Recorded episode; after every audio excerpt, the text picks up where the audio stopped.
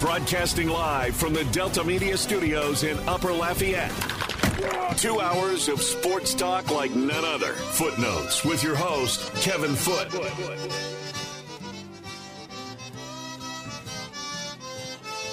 Welcome into Footnotes. Kevin Foote on the game, Southwest Louisiana Sports Station, your home for the LSU Tigers and the Houston Astros. Simulcast on Stadium 32.3, 133 on LUS Fiber. The game hotline is 706 0111. 706 0111. I'm going to um, kind of, sort of be the deciding vote. I, I heard the, the, the foodie debate about putting french fries and shakes and my answer is not real I, I i don't ever really i guess if you did a strict definition of a shake because i rarely eat like or order a burger or fry and get a shake. That that just doesn't happen. I normally you know drink water or sprite or dr pepper is normally one of those three. Um, because I need something that's cold and liquidy when I eat salt and burger, not ice creamy. But on the occasion that I go to Wendy's and get a frosty, I will put French fries in the frosty. So the a frosty's a shake. Is that a shake? Does that count as a shake? Kinda, sorta. So I, I guess I, I, I tend to agree with Hannah and Moses on that. I, I, am okay with the concept of it and the taste of it. I just rarely, if I get a shake, it's normally a strawberry shake from Borden, and I don't I'm not normally eating French fries when I get that. That's just like you go to Borden and you get a strawberry shake. You don't. I rarely get anything else with it. I just get that. So I kind of agree with the youngsters on that one. Usually I'm a little more old school when it comes to stuff like that, but I kind of, I kind of, I, I, I'll side with the youngsters, not be quite so militant against them on this particular subject. All right. Again, the game hotline is 706 0111, the first segment of each hour, and the third segment well, uh, of the um, second hour be a, one of the only times you'll be able to get in. We're going to be having our conversation with Koki Riley. Um, in the next segment, man, things have gotten a little crazy and jumbled and strange and unpredictable. And uh, you know, we'll discuss LSU and the and the college football situation with Koki. And then at around nine thirty-five or so, we're going to be talking with UL Director of Operations slash Assistant Coach Mike Murphy. Cajuns had a nice performance last night. You know, I thought Loyola played pretty well with the Cajuns for about a little over a half. I mean, I don't know, but about I'd have to go back and look at my notes, but like midway through the second, midway through the first, the third, essentially the third quarter um, of the game, that I thought Loyola was played pretty well. I mean, they they had pretty good players. The, the, the Cajuns ended up handling them and, and had some nice performances, and we'll talk to Coach Murphy about that. And then in the 10 o'clock hour at about 10.15, we're going to talk to Teurlings Catholic head football coach Dane Charpentier. They've got this humongous semifinal game at home against Lafayette Christian on Friday. So we'll be discussing that. And, um, you know, we always ask Dane a few other questions. I'm sure we'll get to that as well. All right, let's go to the game hotline. Hello. Foot, how you doing? Whew, I'm trying to hang in there. How are you? Well, well, Foot, I know you. I know you watch a lot of Denver games. I mean, they're talking on ESPN right now. You gotta have, you gotta be pretty bad to get Patrick Mahomes flexed out of a Sunday night game. They're talking about Russ. Can you tell me what happened to Russell Wilson? I mean, he, he's terrible. You know, it, it, it's a little scary because I do root for the Broncos to win. The the the Seattle's offense the last half of last season was terrible. And I don't I think most of us didn't blame Russell for that. But when you look at what Seattle's offense has done this year, you got to wonder like but how, how can someone who's always been on the athletic side and he's really not that old compared to these other quarterbacks, like how could he just go from elite to terrible that quickly? It just doesn't make sense. Like how is that but I But if you go back and look at Seattle's season last year, the last, I don't know, 50 to 60% of that season, their offense was dreadful, just like this one is. Dreadful. Yeah, I, I, I just don't get it how, how he. I mean, he can't do anything, and and and like like they they're talking. They said Patrick, the great Patrick Mahomes, for you to get him out of the flex game Sunday, you got to be pretty bad. And and and they just tired of Denver playing in prime time. Well, they just, you know, they, they they're on pace to have one of the worst offensive seasons, if not the worst in in, in franchise history, and I think that it's like the worst offense so far this century to date. Yeah, and that's so, saying something. And, and and I'm pretty excited because they they they, they flex they they're putting it's going to be Justin Herbert against Tua next Sunday. So so we'll get to see the the, the Chargers and the Dolphins. I mean the the Dolphins haven't played too many primetime games this year, so I think that'll be the first one as a matter of fact. So we'll see what happens. Well, you like Andy Dalton. I'll give you him. Uh, he's like 0 and 642 in primetime games in his career, I think. You Tua. You hate Tua. You you say you don't like small. Small left. oh, I don't like small left-handed quarterbacks. No, but but but but but he's a little younger, so I, I think I might take him over uh, Andy Dalton. so, for, do you do you do you think Tua has has has uh, proven the or, or, or one season don't do anything. And I know he got weapons. I knew that, but you can say that about anybody. If anybody gets weapons, I, I do say it. I do say it about anybody. It's about it's about coaching and well, you know, eh, it, it, it. I just I just don't think people get it. For instance, like the Cajuns played. We were talking with Cody about this yesterday. The Cajuns played pretty well at Texas State. They put up 41 points. But if if, if they would have gone out there and just thrown the ball down the field a bunch of times and just had a real vertical passing game, I think they would have looked terrible and everybody would be talking about, oh, the quarterback don't look good and the it, it, it, it has to do with coaching and play calling and offensive line and and do your receivers run routes and, and, and does your play caller know how to call plays? I mean, it's just so much that goes into and, and, and it's such a team Mike game. McDaniel, Mike McDaniel, I don't see how.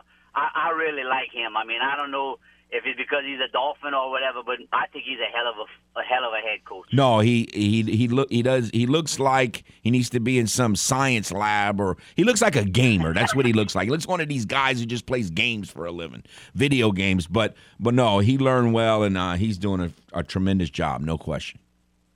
All right, Foot. Thank you. All right, take care. Let's go back to the game hotline. Hello. Good morning. Good morning. So you you just proved my point why you're an alien. I mean, you're gonna you're gonna tell me you're gonna put fries in a frosty and you're not gonna eat a cake with icing on it? Oh no, I don't. I, I don't. No, I, I do. I, I, think fries in a frosty is pretty good. Terrible. I mean, what, what what year are we in right now? What's going on? I mean, what do you do with ketchup? Oh, I love ketchup. No, uh, no, no. Look, I love ketchup and fries. I'm just saying I have put frosty French fries in a frosty, and I think it's good. I, I would do it again. Here's here's my problem with ketchup. I'm gonna ask you: you like it? You like it uh, room temperature or cold? Uh, I like both, but probably room temperature is better. Yeah, you can't. I mean, ketchup cold with this is something's wrong with it. I don't. I, I do. I've eaten it both ways, and I'm, I'm good with it both ways. But room temperature is better. I agree. Well, ten times. Yeah. I mean, come on. I don't know what to tell you, but yeah, stay off the uh, stay off the spaceships, cat. You're an alien. Okay. Cat says. Cat says I'm an alien.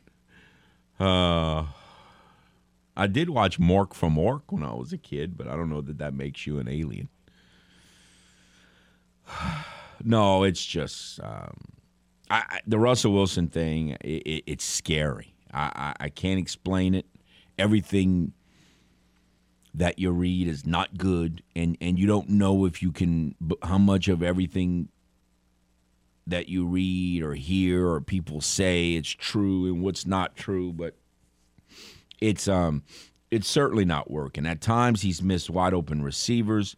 He's not running enough he used to be so dynamic. And I'm just talking about like the beginning of last season and the year before that, where he'd run all around. And, you know, I remember last year there was some discussion. You remember about bringing Russell Wilson to the Saints. And I remember at the time when we had those discussions saying that I don't know that he fits in with well that time Casper, but you know Casper to Quitter's offense. And there's even some people talking about Casper going to Denver, and I and I'm just thinking, I don't think he's going to go because even last year when before he went to Denver, any of that stuff, I remember saying I just I I didn't think Russell is shard, and, and, and, there's a lot of similarities between him and Drew, but he ne- he's never really played like Drew. He's not a throw the ball on time guy. I, uh, uh, and yet that's his problem. He's never. I think that's his problem. He's never been a throw on time guy. He's always been more of an improviser, and for whatever reason, all his improvisational skills are gone. Like he hardly ever he runs every once in a while, but he doesn't. But he's not making these really cool on time throws on the run anymore. He just, I don't know. It's, it's, somebody's going to have to reinvent something quick or it's going to be, I don't know what they're going to do because, again, it's not like he apparently has some weird, he says weird stuff and, and, he comes across to some as fake. I don't think he's a bad guy at all. But when you when you're not doing well and everybody's looking for reasons to criticize you and you're a little goofy, it's just it's just not adding up. It's it's just not adding up. Now, the first thing they look, Denver's got the same problem they've had for many, many, many years. Their offensive line is not good. It's just not good. So and and and now you know like a lot of people they've got injuries on the offensive line. So when your offensive line is not a plus offensive line to begin with and then you get injuries you got issues. No question about that. But man it is it is scary. It, it is it is scary the whole russell wilson thing. Think about it. The saints have serious questions about at quarterback and as a Saints fan, if I asked you, would you trade for Russell Wilson right now? Forget about all the money part. I'm not talking about the money part and the long term contracts and dead money and all that silliness. Would you would you want to trade for Russell Wilson? I, I don't know that I could say yes, right? I don't think I could say yes. And right now, Andy Dalton is starting for me. Scary. All right, we'll take a timeout. When we come back, we'll talk LSU football with Koki Riley next on the game. Why doesn't Kevin Foote talk more basketball? Because it's in the best interest for his health not to discuss basketball. I had to give up basketball to save my life. I cannot take basketball, it's way too subjective. More footnotes coming up on the game. 1037 Lafayette and 1041 Lake Charles, Southwest Louisiana's sports station.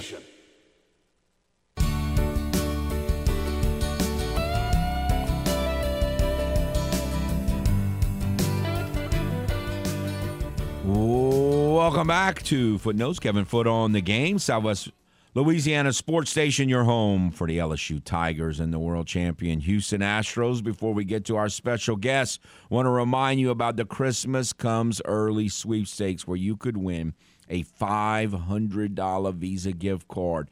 Thanks to Armentor Jewelers, all you have to do is join the Game Rewards Club by going to 1037thegame.com or 1041thegame.com today and it, that would put you in position to win, as I said, a $500 Visa gift card. It's that easy to get eligible.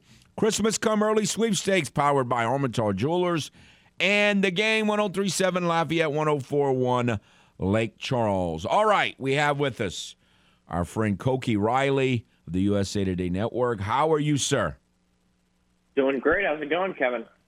Well, I was wrong anyway about what was going to happen against Arkansas, and I was really, really, really wrong on how the game was going to go against A and M. That was pretty shocking.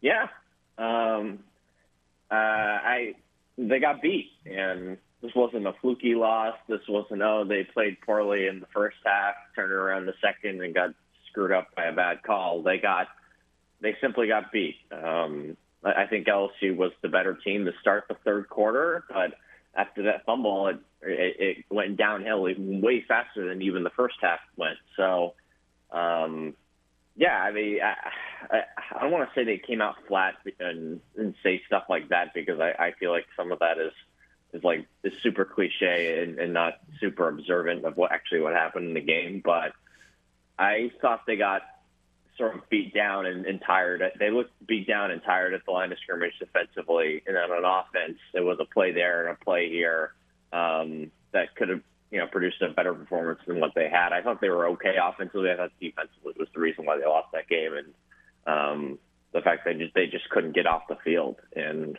um, uh, A&M was converting third downs.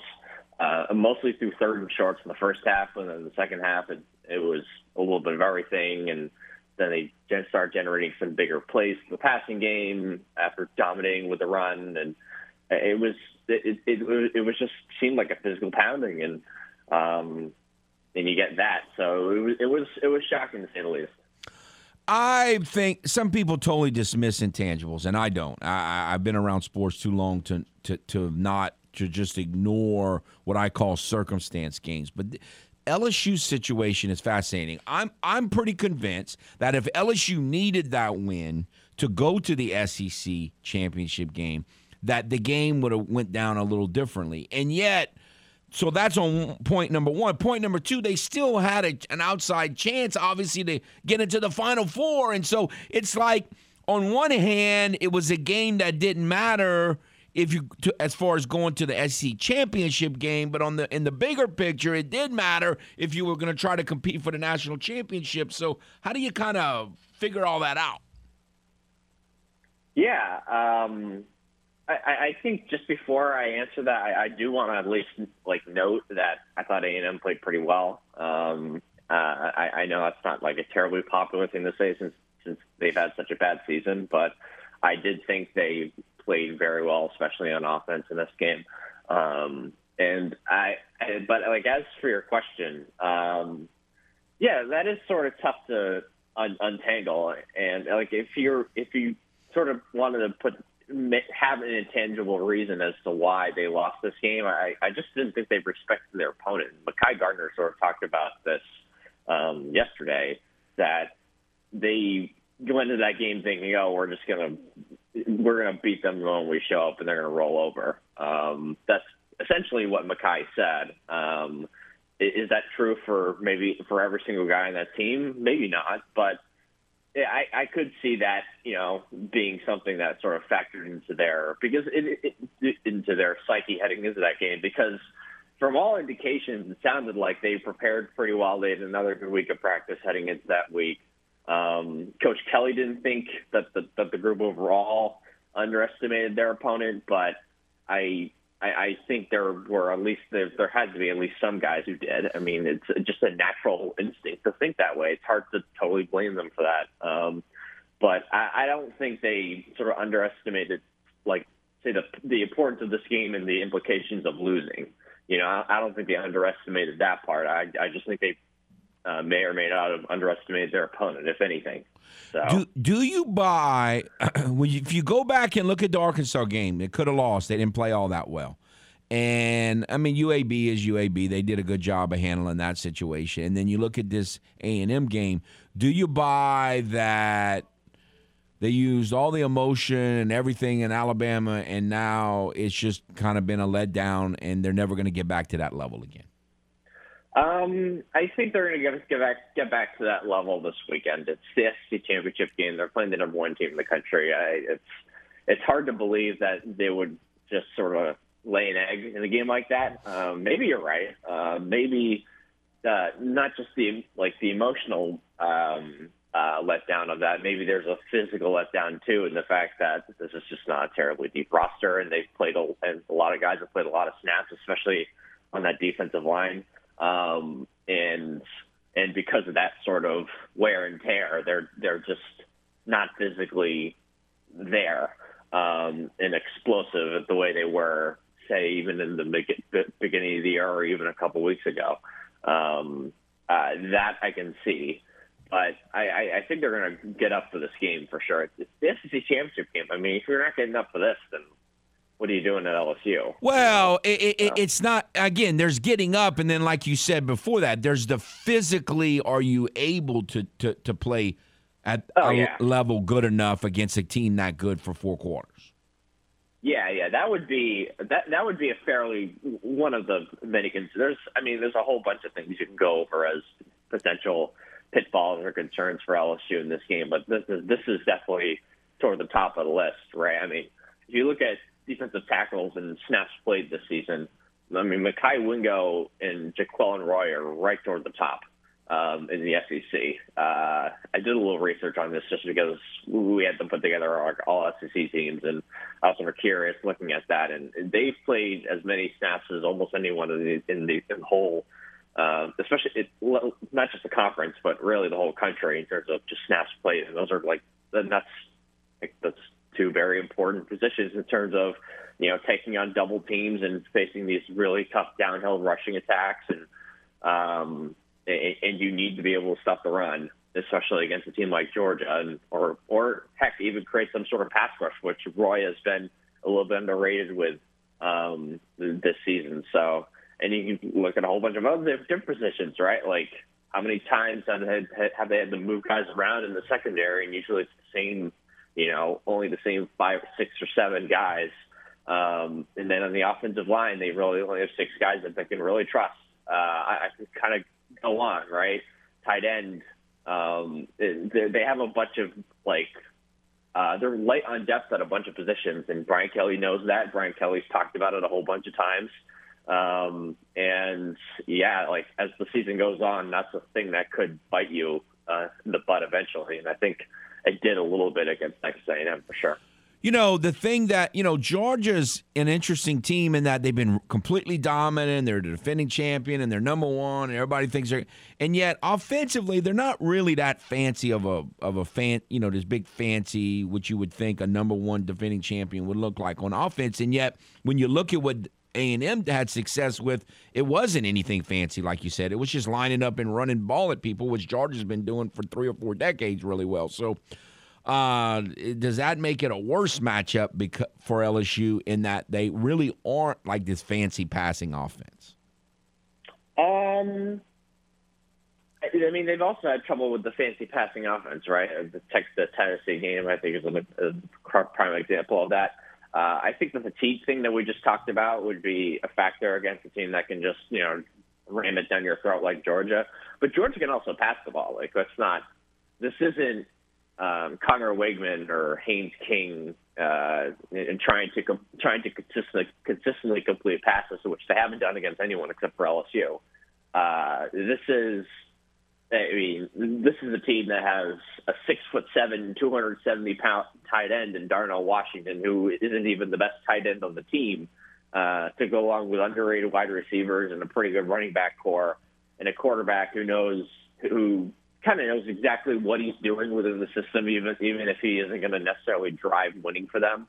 And also one of the best offensive lines in the nation. Uh, so I, I, I, th- they're more than just you know line it up with Devon. Chain and running up the middle in the eye, right? It's it, there's there's layers to it. I, it's a little bit of um, it- it's a little bit more of a modernized version of the A&M's offense, and one of the major problems with that offense, is it's just not innovative enough. Um, I think there's enough innovation there, but what really how Georgia beats you is with their athletes, and uh, I can certainly see them doing that this Saturday.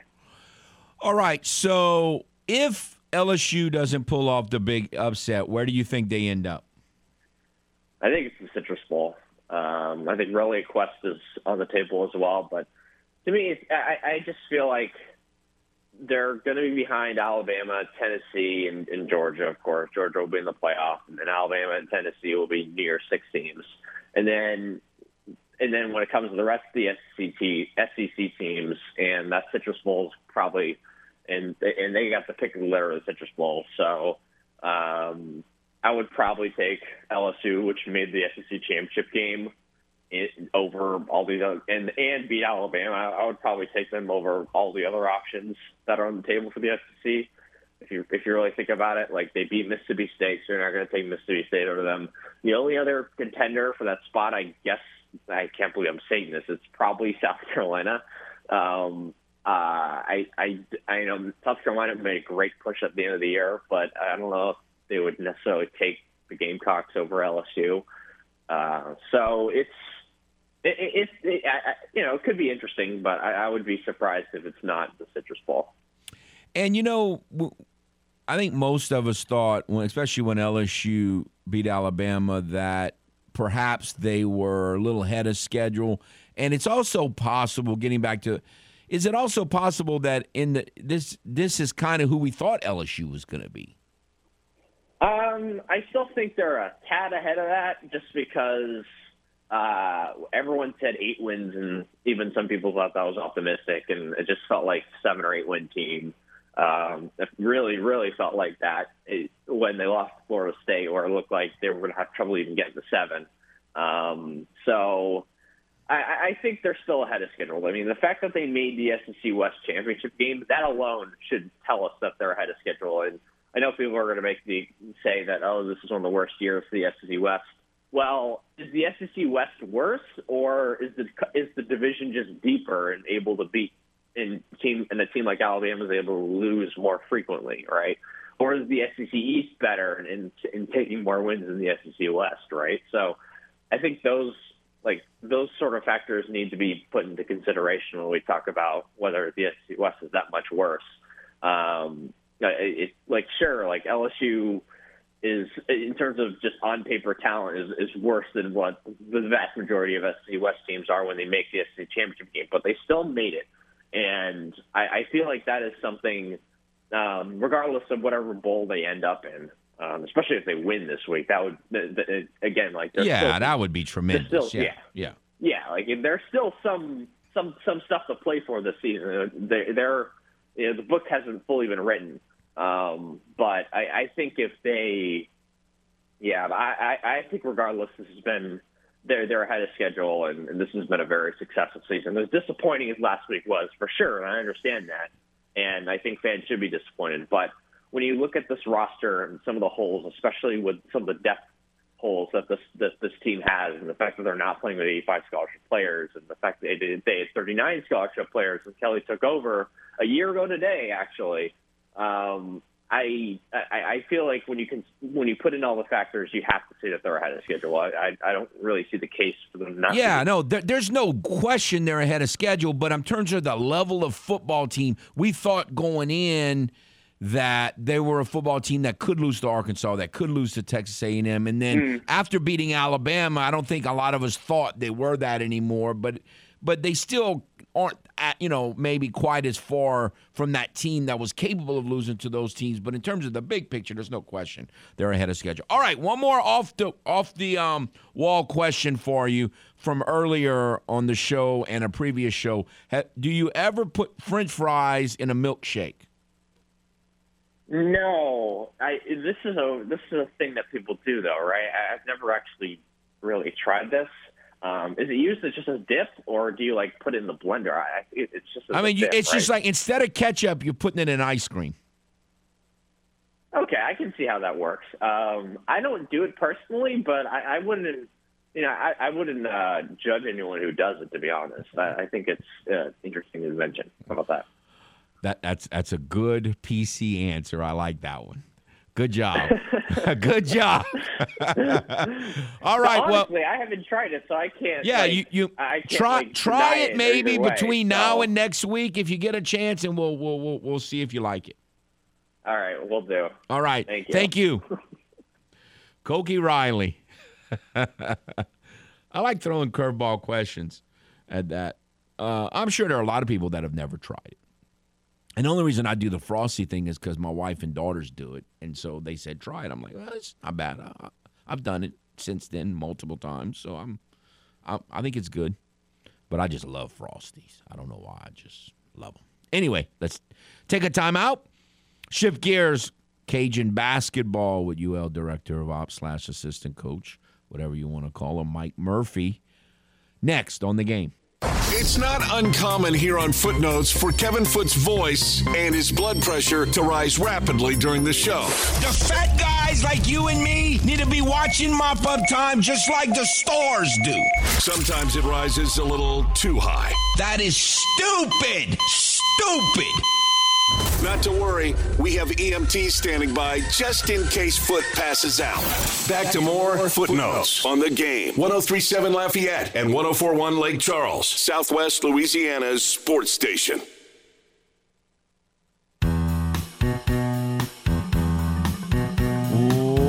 Welcome back to Footnotes. Kevin Foote on the game. Want to remind you, World Cup is back. If you would like to watch it, Delta Media's got you covered. Telemundo Lafayette, free over the air. KLWB channel 50.3 or Cox channel 19 for our Lake Charles listeners.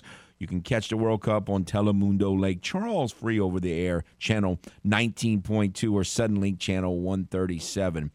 The World Cup if you want to follow all the exciting action, Delta Media's got you covered. All right, let's go back to the game hotline and talk to UL Director of Operations slash Assistant Coach Mike Murphy. How are you, sir? Good morning, Kevin. I'm great, thank you. Well, that was a good, nice performance last night. It was pretty obvious, or it seemed that way, that the team was, you know, not totally happy with how they performed in Iowa and jumped out to a 14, 14 to nothing lead. And Jordan Brown looked like he was on a mission in the first half. He did, and uh, we knew that our size was going to be an advantage against Loyola. Not Loyola's a very good basketball team. They won the national championship last year at the NAIA level, so they got scholarship guys, and um, we've got a lot of respect for them. They're very well coached.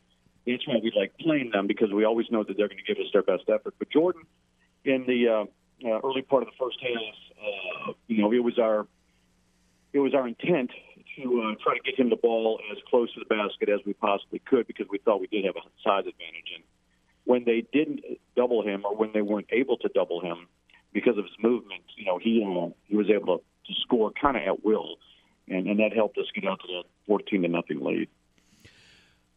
As far as the um, last week's road trip, um, you know, um, gutsy effort and, and just hung in there and hung in there and was able to beat SMU and got off to the slow start at Drake, who's obviously a very good team. But w- what is that that whole experience of being on the road? W- what did you think that did for y'all that could help you down the road?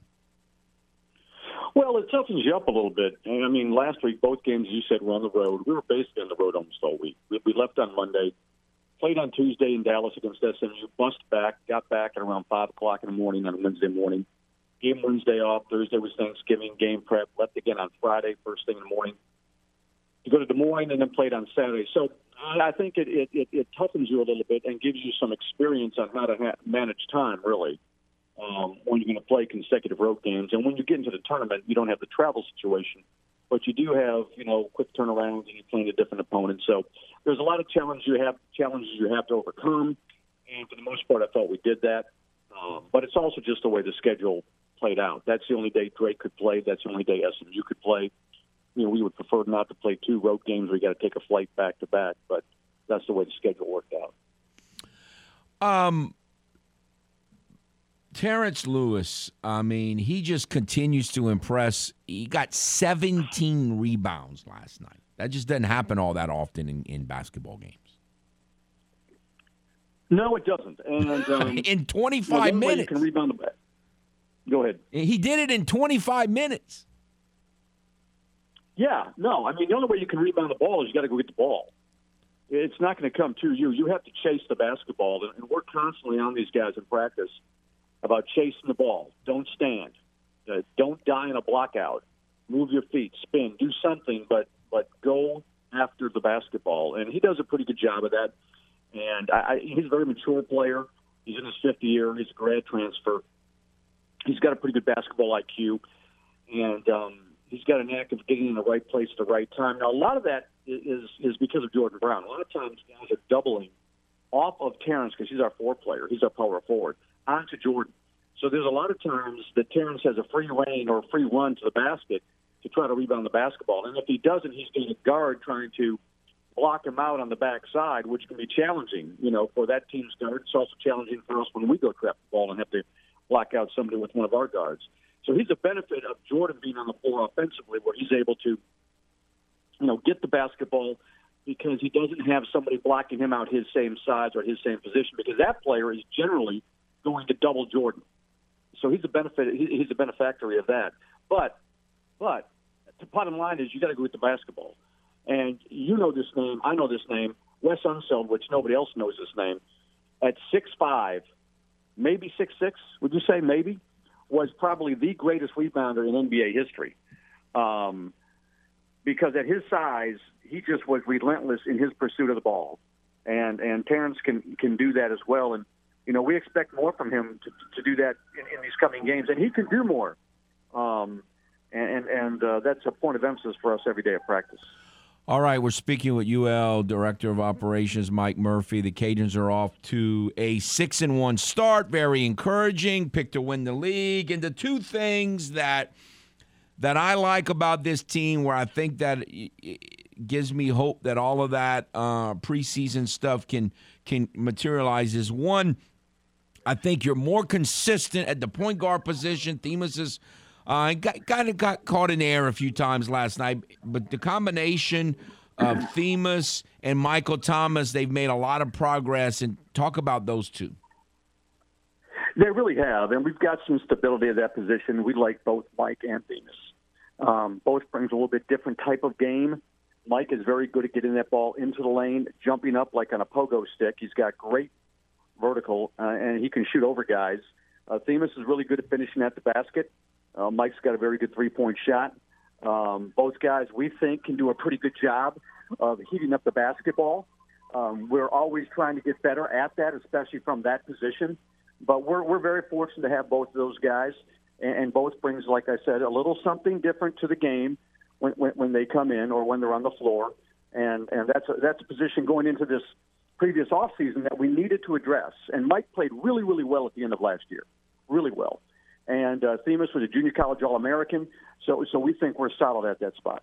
Do you kind of see, depending on the style of team you're going to play once you get into conference play, like it seems like there might be some teams where Mike might fit a little better and maybe get more minutes, and then other teams and other matchups where Themus might need to play more minutes. Do you see that or yeah, not? I mean, that can happen. Yeah, you know that, that that can happen. But but neither one really, from a size type of situation from a size advantage. Neither one really has a size advantage over the other. Um, Mike's probably a little bit more athletic than Themus, a little quicker, a little faster. Themus is a little bit stronger in the upper body. So from a size differential, there really isn't isn't any plus or minus to either player. Um, the athleticism can come into play a little bit, especially if you're trying to, to guard people full court. And um, but but no, we're happy with both of them. I don't know what's going on here, but I think the entire Lafayette uh, fire department's going by my window.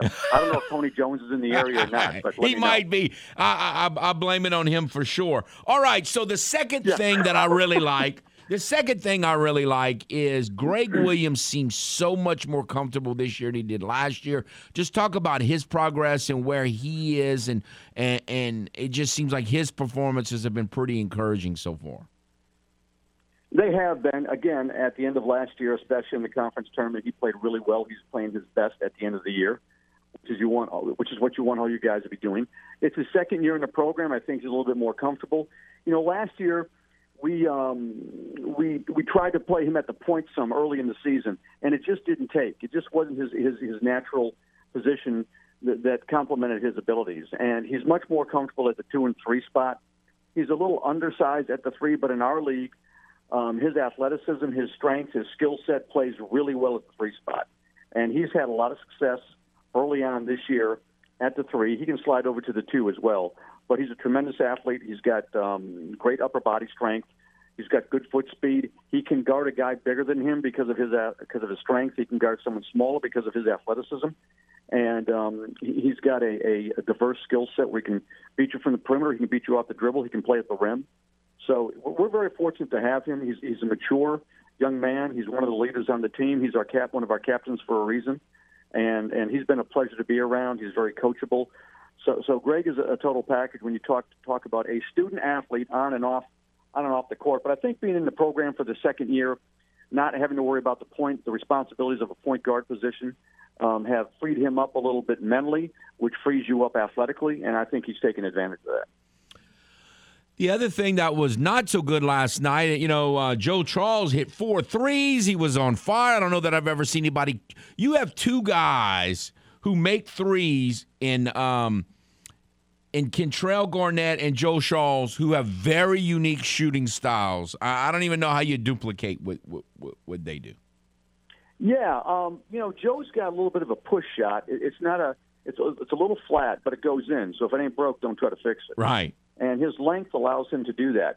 Kentrell's got a really good release, and um, you know he he kind of shoots the ball. Now don't don't everybody go crazy on this, but if, if you look at uh, Steph Curry, the way Steph Curry shoots the ball, it's a bit of a push shot because Yeah. of his size, and Kentrell kind of does that same thing.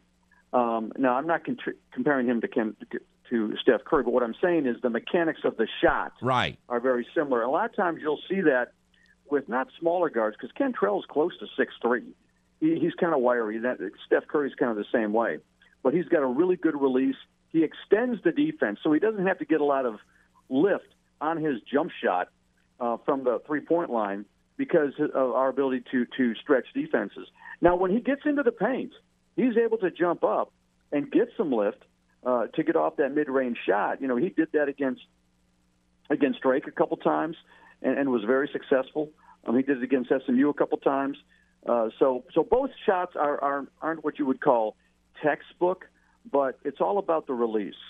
And and, and I remember I, I used to work John Wooden's basketball camps when I was in college, and um, you know he said I really don't care what your shot looks like. I'm more concerned about the release, and it, it, it's the last thing that's mechanically done with the shot. It really doesn't matter, you know, about all this other stuff, the foot, the elbow, the hips, all that sort of stuff, because if he's got a good release, the shot's got a chance to go in.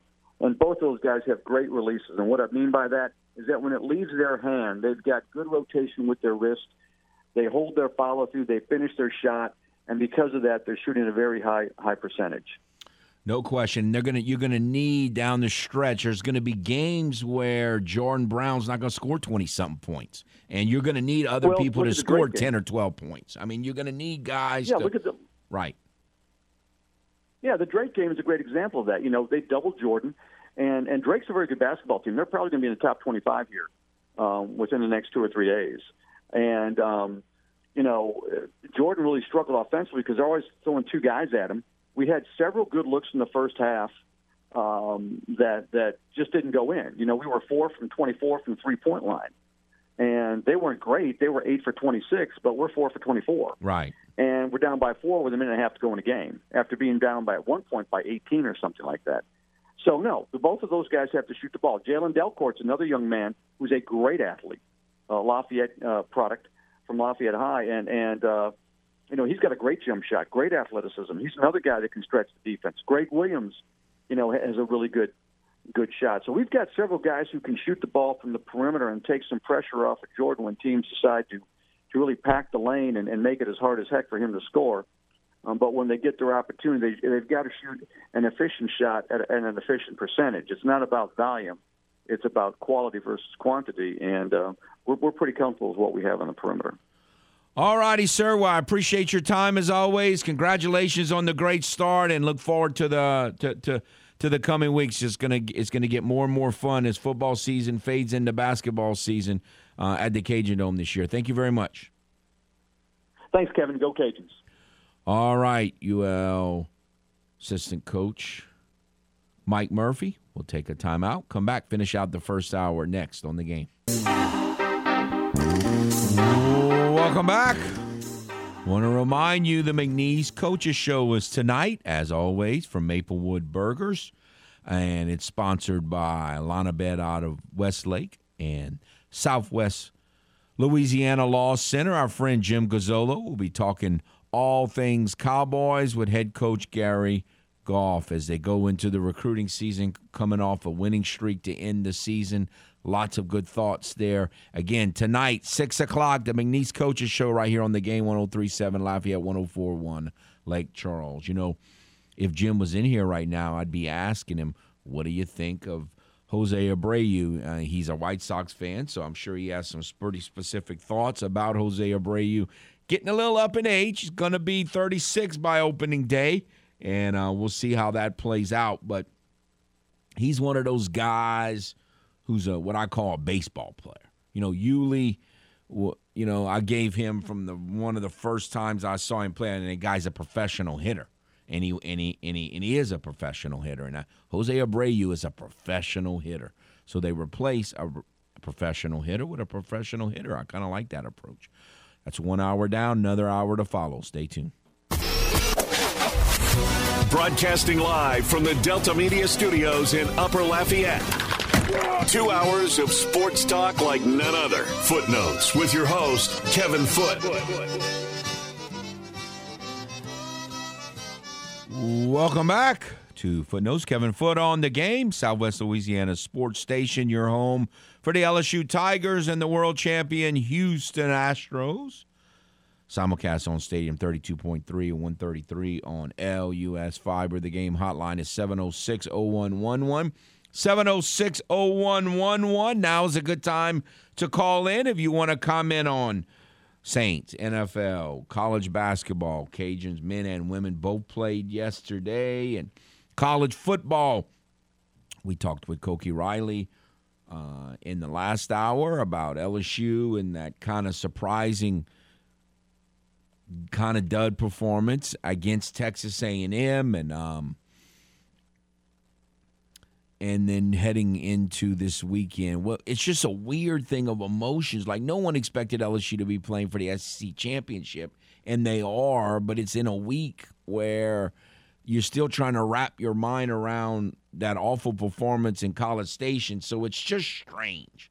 And so, any thoughts that you have on any of that, certainly feel free to call. And again, we will be talking high school football in the next segment, but before and after that, if you would like to get in the hotline, it'd be a good time to do so. All right, let's go to the hotline. And you know, I'm not even worried that he's going to call and try to throw stuff in my face um, because he's a good guy. Hello, Dwight. What's going on, brother Cal? Oh man, it is just you know, I, it was a str- you got to you got to admit if you were a Saints fan in that game, that the frustration would be at a pretty much an all-time high. I mean, they could not get a break in that game. To be honest with you, Kevin, I didn't even call you Monday because when I heard how you was cutting up, I said, man, I'm not calling them. I'm gonna let him chill for a little while. Then I'm gonna call him on Wednesday when he cooled down. But it, it was frustrating for me too because we couldn't do nothing either. And I was like, after Jimmy threw the pick, I said they're gonna beat us because I thought I don't know where he was throwing that, and then when they did the replay, they showed the hole, but you know, I, I I mean, I know how you say we be cheating and all that. I, I really don't know, but I still don't. I still don't know how it's not innocent. I I don't know. I don't. I don't know the rules, deep rules like you know them, but I don't know because I know Jimmy. Jimmy gonna throw one, but I don't know. You know, I mean, I don't know, Kev. I mean, I I know it's frustrating because my brother some Saints fans and they was mad and and I, like I said, look, I don't I don't know the rules. I I don't know all the rules like some people do. They got too many rules, Kevin. Wow, the, the, they, they, had yeah, one. They had one where they where they pick up the flag. It was no holding. Then when they said it was holding, the guy on the TV says not holding. So I, I don't know. It, it it like I said, the whole thing is frustrating. But I was shocked that did I mean I couldn't believe there's no way I could see a scenario where y'all were going to run for under 100 yards in that game. I mean the Rams ran for 150 and they don't even know how to run the football the Rams. Well, Kevin, if you go through the history, y'all, well, the Saints and the 49ers always play a good game, yeah. Think about it. Every I, I hate playing y'all because it's just it's just something about when they play. We I don't know. It's just we can't do nothing. And I ain't gonna lie, man. Y'all was on Jimmy all all day long. Y'all played a perfect game defensively, while offensively, I I don't I, I don't know. I know you don't like the quarterback. Well, they got it. They had they, they had some shots down the field. He just didn't take them. because we didn't get to him like talking about it till the second half, but he had time to throw. And y'all receivers was beating our secondary. I was worried about that too, but you know, I mean, I I really don't know what I, I don't know what he's seen down the field. I, I don't know. You know what I'm saying? That that's a game where if Jameis was playing and playing well, I think he, he could have really he could have really made some Nah, big plays. yeah, yeah, he, he was going to make our Yeah. secondary Yeah. peak. I I I, But, I think uh, that's our, that's our problem. Our secondary he just can't front seven good, but the secondary teams that can throw, that's where we're going to have a problem with it if our pass rush don't uh get to that. But Kevin, what y'all? I was talking to my brothers. I'm like, what y'all gonna do with the quarterback? Like, what, what y'all going to draft? Or are you trying to get a veteran? I sure hope not. I mean, they they they don't want what y'all got. They feel, but what you think? Well, no, I mean, I, I they got to they got to they got to guess right on on one of these veterans. I mean, they they I, I think they need like Seattle for whatever reason guess right on Geno. Is he's having a really nice season and he's still young enough to to be their quarterback for for a while. They've got to hit on one of these veterans who have been around, hadn't done a whole lot. I, I I just don't even want to mess with a. roo- I hate having rookie quarterbacks because then you got to y'all go still through got all. a shot though, Kevin. I think y'all gonna beat Tampa. Yeah. Well, You don't think- we normally you- play you if they think- if they beat Tampa, I think they got a realistic shot. But they and they normally play well against them. They lost to them early, but the officials took over that game. So if the officials can stay out of the way, uh, I think they got a just as good a chance of beating Tampa as vice versa. So if they win that game Monday, then then yeah, we can we can talk. Now, now one more question before I hang up, Kevin. I know you be saying the Niners cheat and all that. Be honest, the game. What you thought? You thought it was a, a even game from today. I mean, I, I thought it was even. I just thought y'all had some breaks that y'all missed or what, whatever. But what you Well, again, when, when when when I call you the cheaters, nothing to do with what's going on with this team. The cheating took place in the 80s and 90s. I mean, it was really bad. But now, do I think there were some bad calls in this game? Absolutely. I mean, again, eh, there's no way you can convince me uh, Wes Chandler didn't catch that ball. That was a catch. Um, Nah, I ain't gonna lie. I thought it was. a yeah, catch. that's a catch. I, don't mean, know- that's don't just silly. That's that's the NFL. That that's not the officials. That's just the NFL being stupid. But um, you know, it it, it it's just if you go there. The, when when when they grab the face mask, it's not going to be called, and when the Saints grab the face ball mask, it's going to be called. That's just the way it is. I mean, it, it's just I just But it just frustrates. But you remember when he caught the ball, that was a catch. But you remember the the play, be, couple of plays before, at like the 50 yard line, and it looked like he dropped it, but the Saints hurry up and ran the play. But Shanahan didn't throw, throw, throw no challenge. You remember that? Yeah, Now I felt that wasn't a catch. I think I think I Now- think now, they the tried. was, but the other one wasn't. They, they, they, they got it flip flop. Right, now, right. That's what I see. I thought there were they they weren't equal, but they as long as you make a few makeup calls, I'm normally pretty good with it, and they try. Now I don't think they were equal this time, but they, they, they're you know they um they called the touchdown back, so it it, it wasn't a uh, you know as bad as it used to be, but it was just still very frustrating. I appreciate the Yeah, call. If y'all, but if y'all wouldn't have fumbled at that goal line, Kevin, Oh. I was I was nervous because then y'all was down by six. So, Yes. I mean that that, that but that's on The your, biggest problem your, uh, is the Saints have an idiot kicker who can't do easy things like make field goals. But anyway, yeah. thanks for the call, sir. You hang in there. Okay, Thank you. Thank Take you, care. man. Let's go back to the game hotline. Hello. Good morning, Kevin. Good morning. Man, uh, uh, somebody was long winded. Uh, I, I was getting worried. I was going to get cut off you went to break. Kevin, uh, okay, this this ice cream and French fry. You don't partake in that, huh?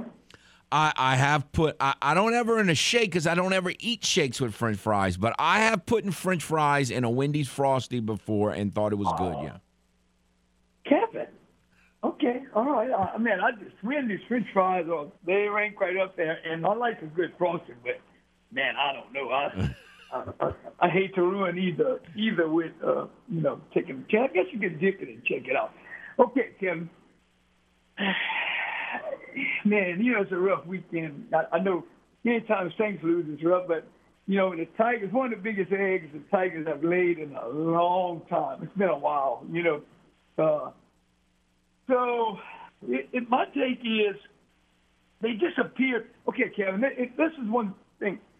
One running back carrying the ball 38 times and and dominating you is kind of unusual in a college football game. Yes. You know, no, you know, normally it's a two, you know, you have the two back system and so on and so forth. So that's one thing that I was just, I just couldn't believe. Now listen, six is good.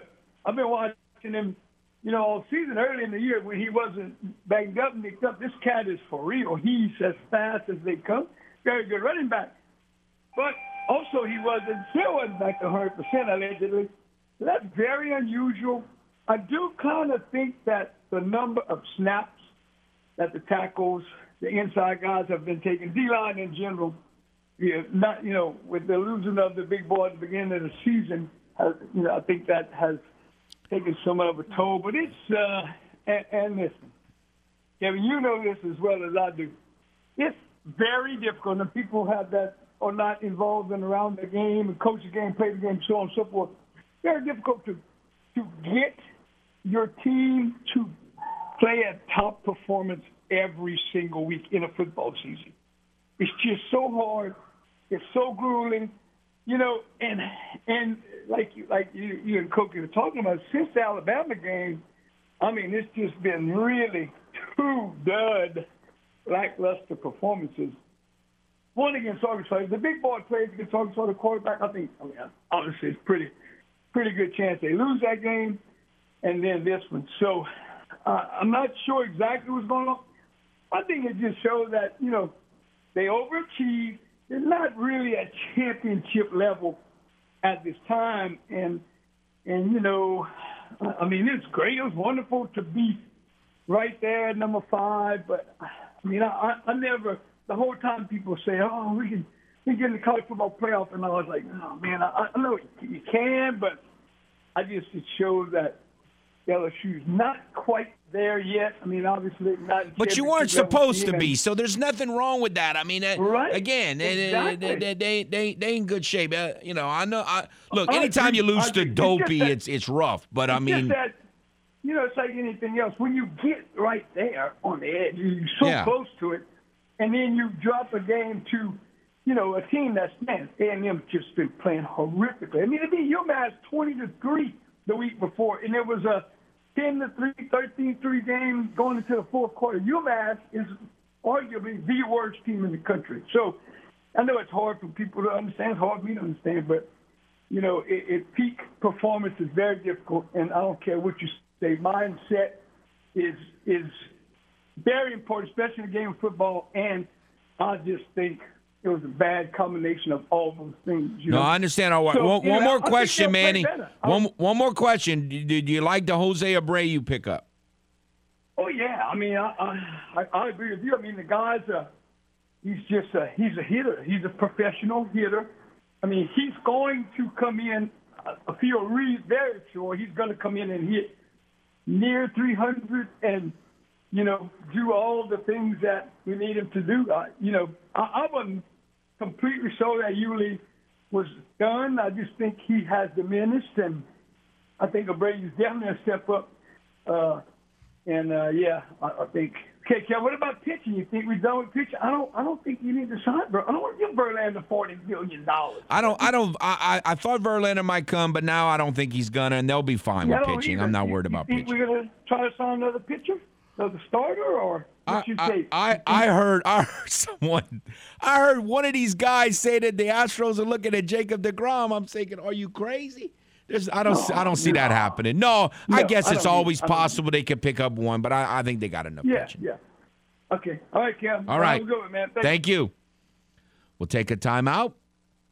Come back, shift gears, talk high school football with Teurlings Catholic head football coach Dane Charpentier next. Stay tuned. You can call in and say Pete Rose deserves to be in the Baseball Hall of Fame. You can call and proclaim that the Houston Astros were the only team that stole signs. Just know this Foote will disagree with you. Call into Footnotes with Kevin Foote at 337 706 0111. Back to more Footnotes on the game. 1037 Lafayette and 1041 Lake Charles, Southwest Louisiana's sports station.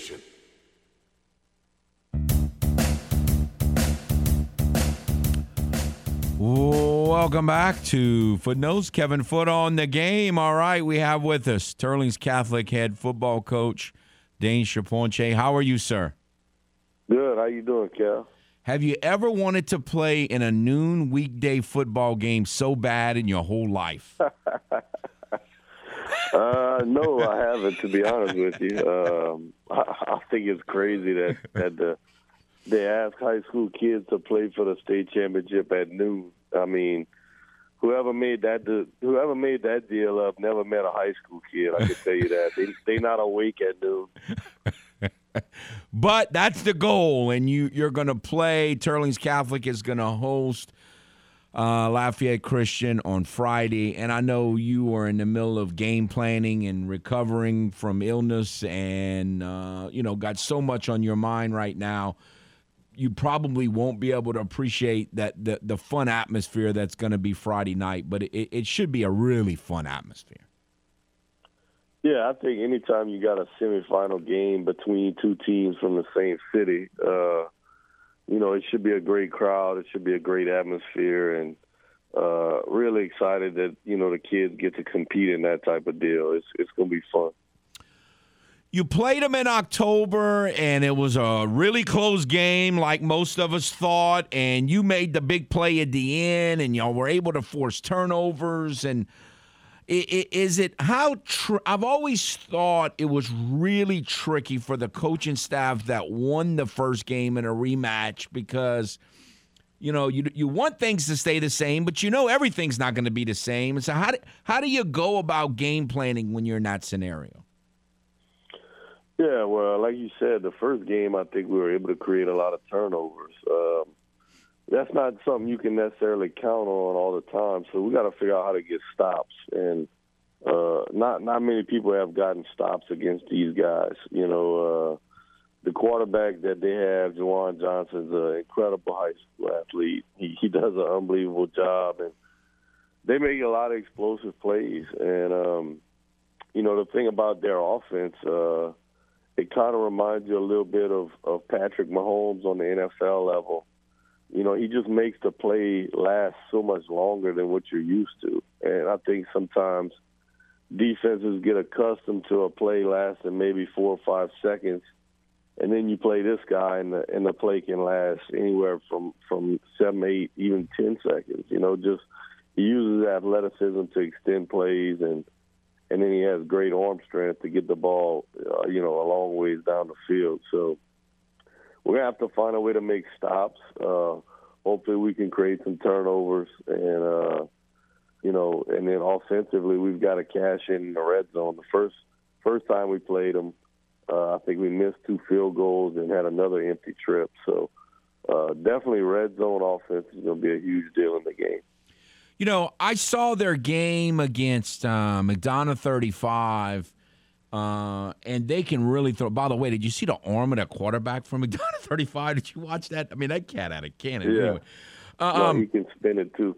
Um, but is it really like not giving? Is one of the, is step number one to like not give? I mean, they can get a 70, 80 yard touchdown pass and, and almost make it look easy. I mean, I don't know, you know, is that like the number one thing you got to try to limit the amount of long touchdown passes you give up?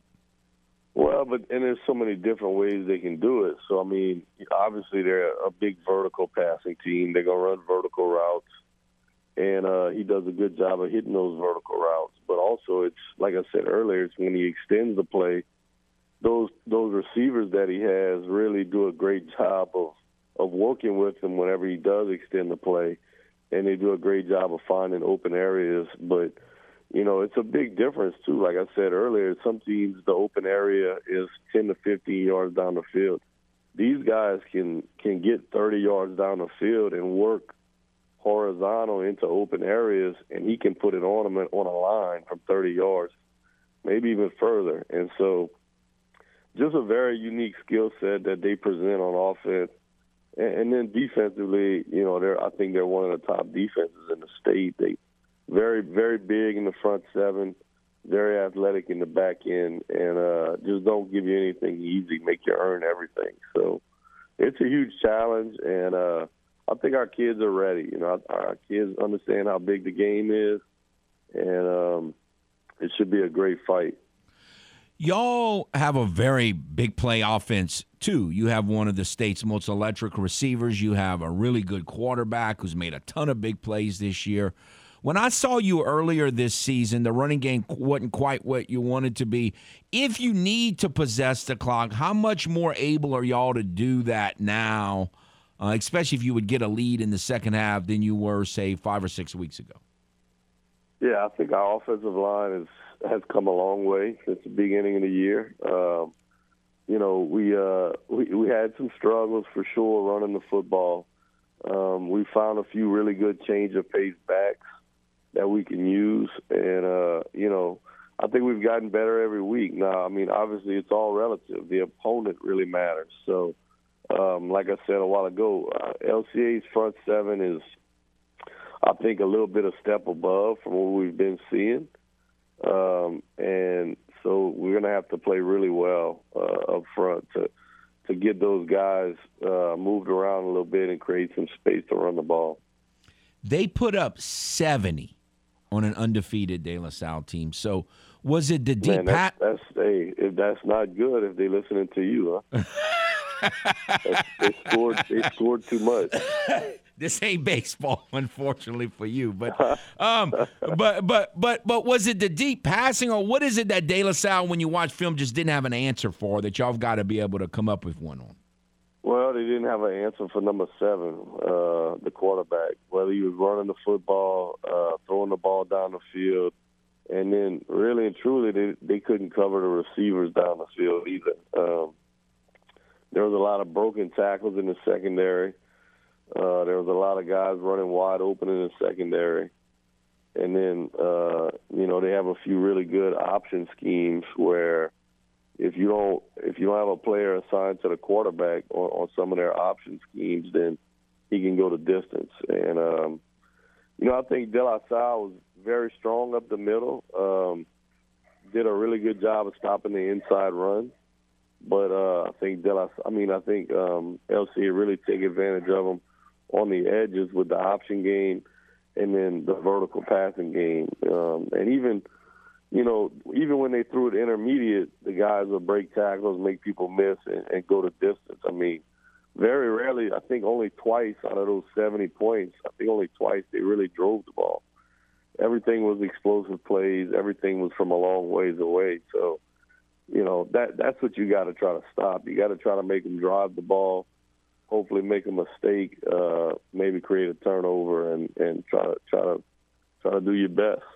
Your kids have not been on this level, and yet you come from a district where you play semifinal level football teams and games with pressure all year long in this district, and, and even last year. I mean, I was joking with uh, Shane uh, yesterday you know, Carencro leads the district and they're still playing. They just knocked off a number one seed on the road and you replace them with LCA, who's obviously still playing. So are you worried about that part?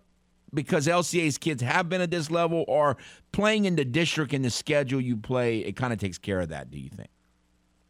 Yeah, no, I don't. I don't think so. I mean, the the environment um, for the STM game this year, the environment for the LCA game this year, I think, like you said, it was both semifinal level games, you know, and uh, and, and that includes the crowd and the environment. So I think it might be a notch above, but it won't be much. Um, you know, our, our district has been special for a while, and uh, we're, we're trying to we're trying to uh, become the I guess that would be the fifth state champion out of the district in the last few years. So if I was gonna, you know, obviously y'all have had a tremendous season, but what's the main thing as you're about to play for a trip to the Superdome that maybe y'all have done even a little better than you were hoping that y'all could get to before the season started? Um, I think it's a two-way deal. You know, it's the it's the turnover margin. Um, on one side, we've we've done a really good job of creating turnovers, and that's that's certainly one of some ball games. For I mean, the the first LCA game is probably the biggest example, and then you know on the, on the other side of the ball, we've really limited. Um, we we haven't turned the ball over much at all, and the only the only exception is the the, the loss to STM where we had three turnovers, and you know I, I think that's been the biggest difference this year is uh, being. I'm, I don't have the number in front of me, but I think we're somewhere around plus 12, plus 15 in the turnover turnover margin through uh, 12 games. It certainly makes a big difference. Now, I always have to ask you a, a non Teurlings question. So, as you're watching the Saints on Sunday, I don't, I don't know that you really um, enjoy watching Andy Dalton play, kind of like I don't. So, if you were to coach, what would you do at the Saints quarterback position? Well, I think you know me and you kind of discussed it uh, earlier in the year. Whenever whenever Jameis got hurt, you know, and, and Andy Dalton kind of showed that he's not the not maybe not the guy. I, I don't know why. And look, I'm a high school coach, so uh, you know, I don't really understand that league. But all I know is when Taysom Hill takes a snap, a lot of good things can happen. And uh, I, I don't know why that guy hasn't been given a shot to be the full time quarterback. You know, you don't have to run him ten times a game, but I think he can throw the ball well enough. I mean, you look at what Baltimore's done with Lamar Jackson. Uh, they they've won a lot of they won a lot of games in the NFL with a with a so-called college offense, and I just think Taysom Hill's a winner. I think he'll I think he can find a way to win. All righty, sir. Well, I appreciate your time as always, and uh, look forward to Friday night. I know y'all are, and, and good luck. And it's going to be a lot of fun. And uh, is the weather going to be good? Yeah, I think the weather's supposed to be really, really good. Uh, mild temperatures and no rain in sight. That's perfect. I appreciate it, sir. Good luck to y'all. Thank you very much. All right. Thanks, Kev.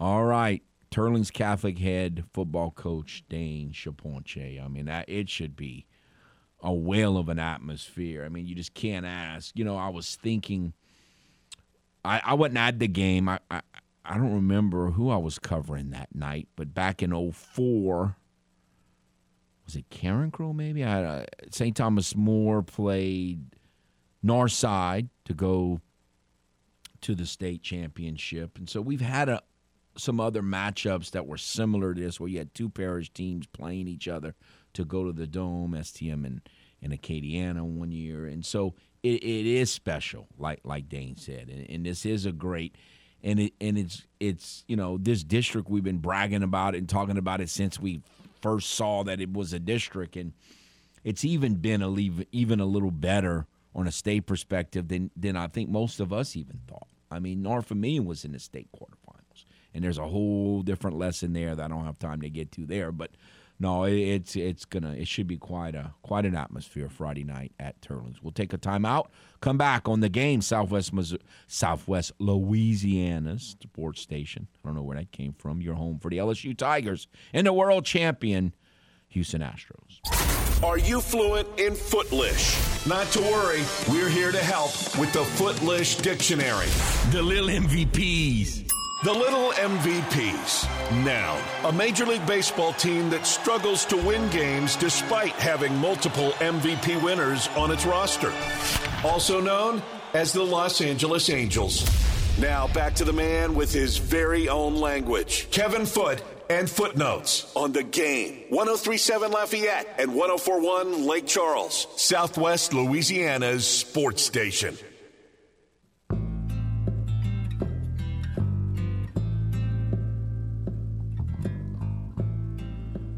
Welcome back to Footnotes. Kevin Foote on the game. Want to tell you if you or remind you that if you have not joined the game clubhouse, 1037thegame.com or 1041thegame.com. Uh, now is a great time to do it where you could win a $150 gift certificate to Mr. Lester Steakhouse at Cypress Bayou Casino Resort or a $25 gift certificate to Mabel's Kitchen at Cypress Bayou and also put you in, in, in position to win great prizes like Christmas comes early. So the Game Clubhouse, it's free, it's simple. So sign up today. The Game Clubhouse, 1037thegame.com or 1041thegame.com. All right. Again, appreciate Dane coming on. We had Shane on yesterday. And again, if you have not Uh, if you've been, you know, busy with life and everything else going on, and you haven't looked, we're uh, there are seven Acadiana area teams left in the high school football playoffs, state semifinal round. Four of those um, six games, because two are playing one another. We just talked about it, Teurlings and LCA. Of the seven teams, that's six games. Four of them are going to be here locally. Carencro is hosting Brother Martin on Friday night. And again, you can hear that game right here uh, on our family of stations, Z1059. Teurlings, as we just talked to, uh, to uh, will be hosting Lafayette Christian. The night should be a great uh, rematch uh, when they played in October.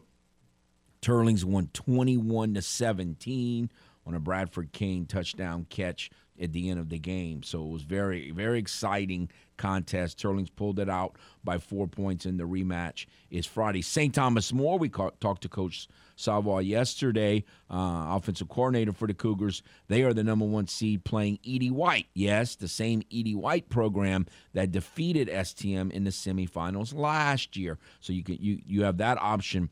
Also, Vermilion Catholic, the number one seed, undefeated on the season. 12 and 0 that will be playing St. Martin's Episcopal. And again, this is very different. St. Martin's is a program that I don't I, I saw it earlier this week. I don't think they've made it to this level since the 70s. Like that was like about I don't know, 175 pounds ago for me. it's been it was a long time ago. Um, since St. Barnes has been to this level, and so they will come to Abbeville. I have not seen, but they have a running back that a lot of people are very high on. Is he? He's going to be you know highly highly recruited player, and he's obviously had a great season. He's gotten the number four seed, eleven and one on the season, and they're playing at Vermilion Catholic in Abbeville on uh, on Friday. The road games are Westgate at Destrehan man, you know, between Carencro and Acadiana, we've had a lot of teams play Destrehan in the playoffs, especially deep in the playoffs over the years, and uh, that that should be a good game. And then the other one is Notre Dame and St. Charles and Laplace in the New Orleans area. And once again, that's a rematch. The last two years in the semifinals, St. Charles has beaten Notre Dame at the wire, very close games, and um, they just both went St. Charles's way. So Notre Dame is thinking of a little revenge, just like St. Thomas More is. So just a just a great Friday night of high school football plan. Any thoughts you have on that? I know a lot of you kind of disagree with Dane probably, but look, I, have said it. I, I, I'm fine with Batman not being the full time quarterback, but I think he needs to be used a lot more. Like, I just think you've got to minimize, you got to maximize your the strengths of the talent that you have and minimize their weaknesses. And I, I just don't I think they've done that pretty well at times, and then other times they have not. And so I, I just um, you know, I wouldn't. I, if they announced tomorrow that we're going with Batman as the starting quarterback the rest of the way, I would not be upset. But it's not something that I'm necessarily calling for. I just want a whole lot more of them than I've got right now. Um, and again, we're all upset. Saints fans are all upset because uh, the guy, Chris Olave, who I call Wes Chandler, that it was a catch. But, but, and, and that's its own issue, okay? But I've been screaming for Batman to throw the ball down the field all season. Yeah, they ruled it not a catch. Yes, it was a catch. But that doesn't mean that's the only time you can throw that pass the whole game. Like, just, he doesn't throw the ball down the field enough. He doesn't throw the ball enough, period. And he definitely doesn't throw it down the field enough. I just, and I still say the absolute best play in the Saints playbook is to drop Batman back and have him look down the field and then scramble. I mean, when was when has that ever happened? And I think that's the most the best play they have in their whole book, and and and hardly ever gets used. And it's not really a play; it's just kind of the, uh, um, you know, it's a result of a play. But I mean, if you're on defense, isn't that what you fear the most?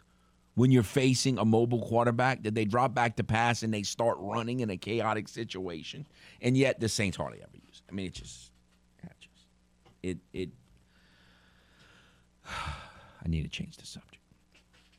Again, the game hotline 706 0111. By the way, uh, since before we get too far into this week and it's already Wednesday, just want to give you the results of our our weekly uh, season long QW poll. It was a really good week for the QW. So, congratulations, all you QW fans out there and all you QWs out there. Um, it was a pretty good week.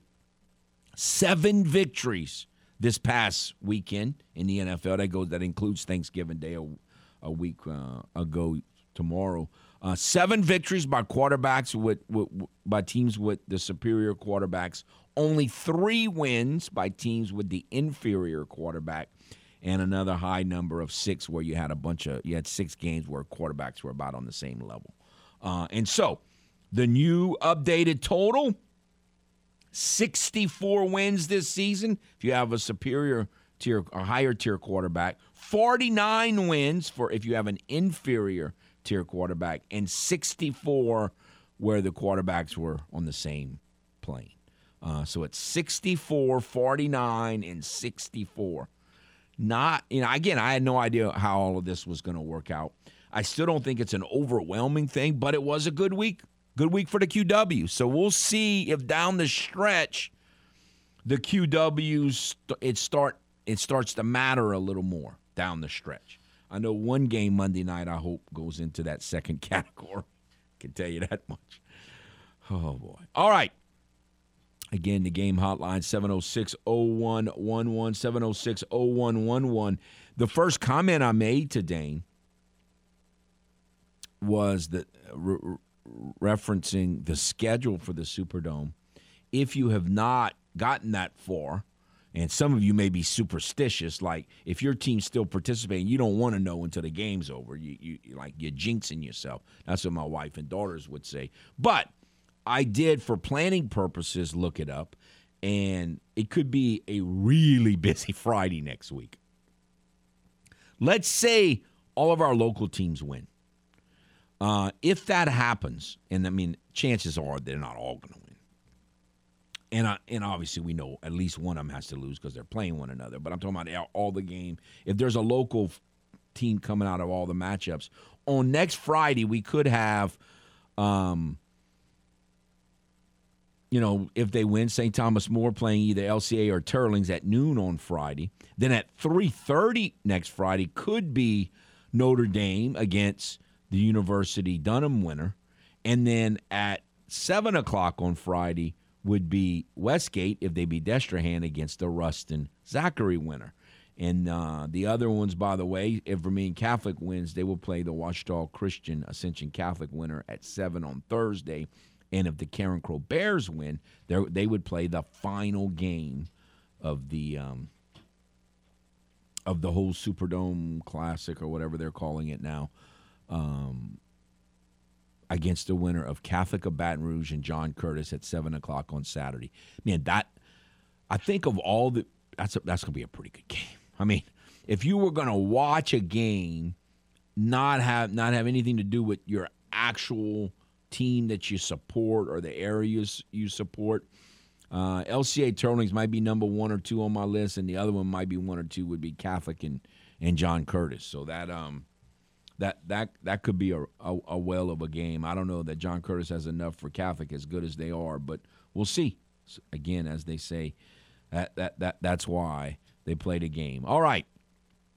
So um, covered a lot of bases today. Talk LSU football and high school football, and even uh, snuck a little Saints talk in there with uh, with with Dane, and and you know we haven't talked much baseball, but there was a big trade met yesterday that the Cardinals traded three pretty good prospects for Sean Murphy, catcher for the for the A's. So the A's just keep adding young talent to the fold and getting rid of guys who are about to make money. I mean, it's just it's kind of you know the way the A's have done things for a long time the Astros don't have to try to get. I, I never really liked facing Sean Murphy a whole lot. Now, obviously, the Astros have had you know more success than the A's, no question. But um, and it's fun beating them. But but I'm not, you know, Sean Murphy always kind of makes me a little nervous, and so um, I, I, got no issues with Sean Murphy leaving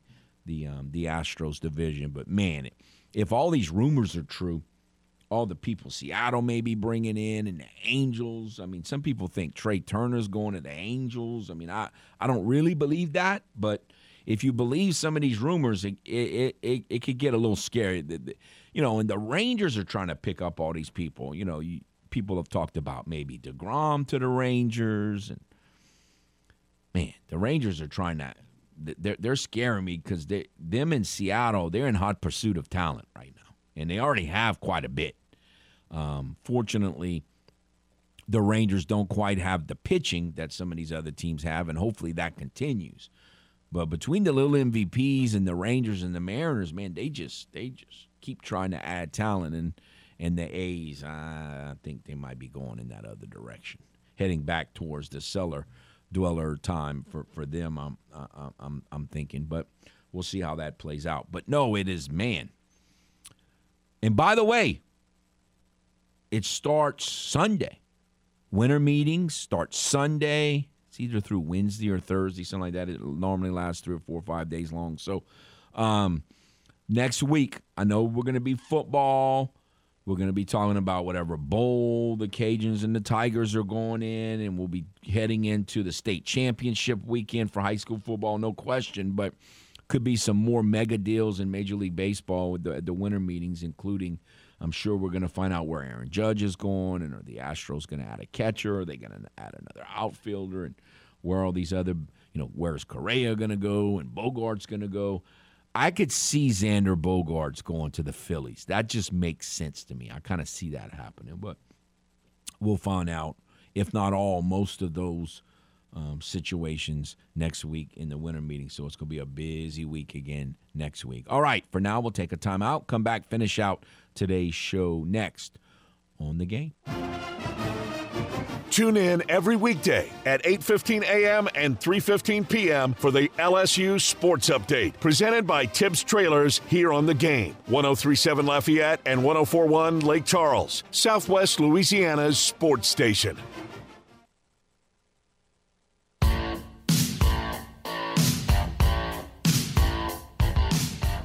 Welcome uh, back to Footnotes on the game. Want to remind we've been telling you about AcadianaDeals.com. Great deals all week long, and now it's gotten even better. Again, you could get one of several things Bayou Pop, gourmet popcorn, 40 flavors.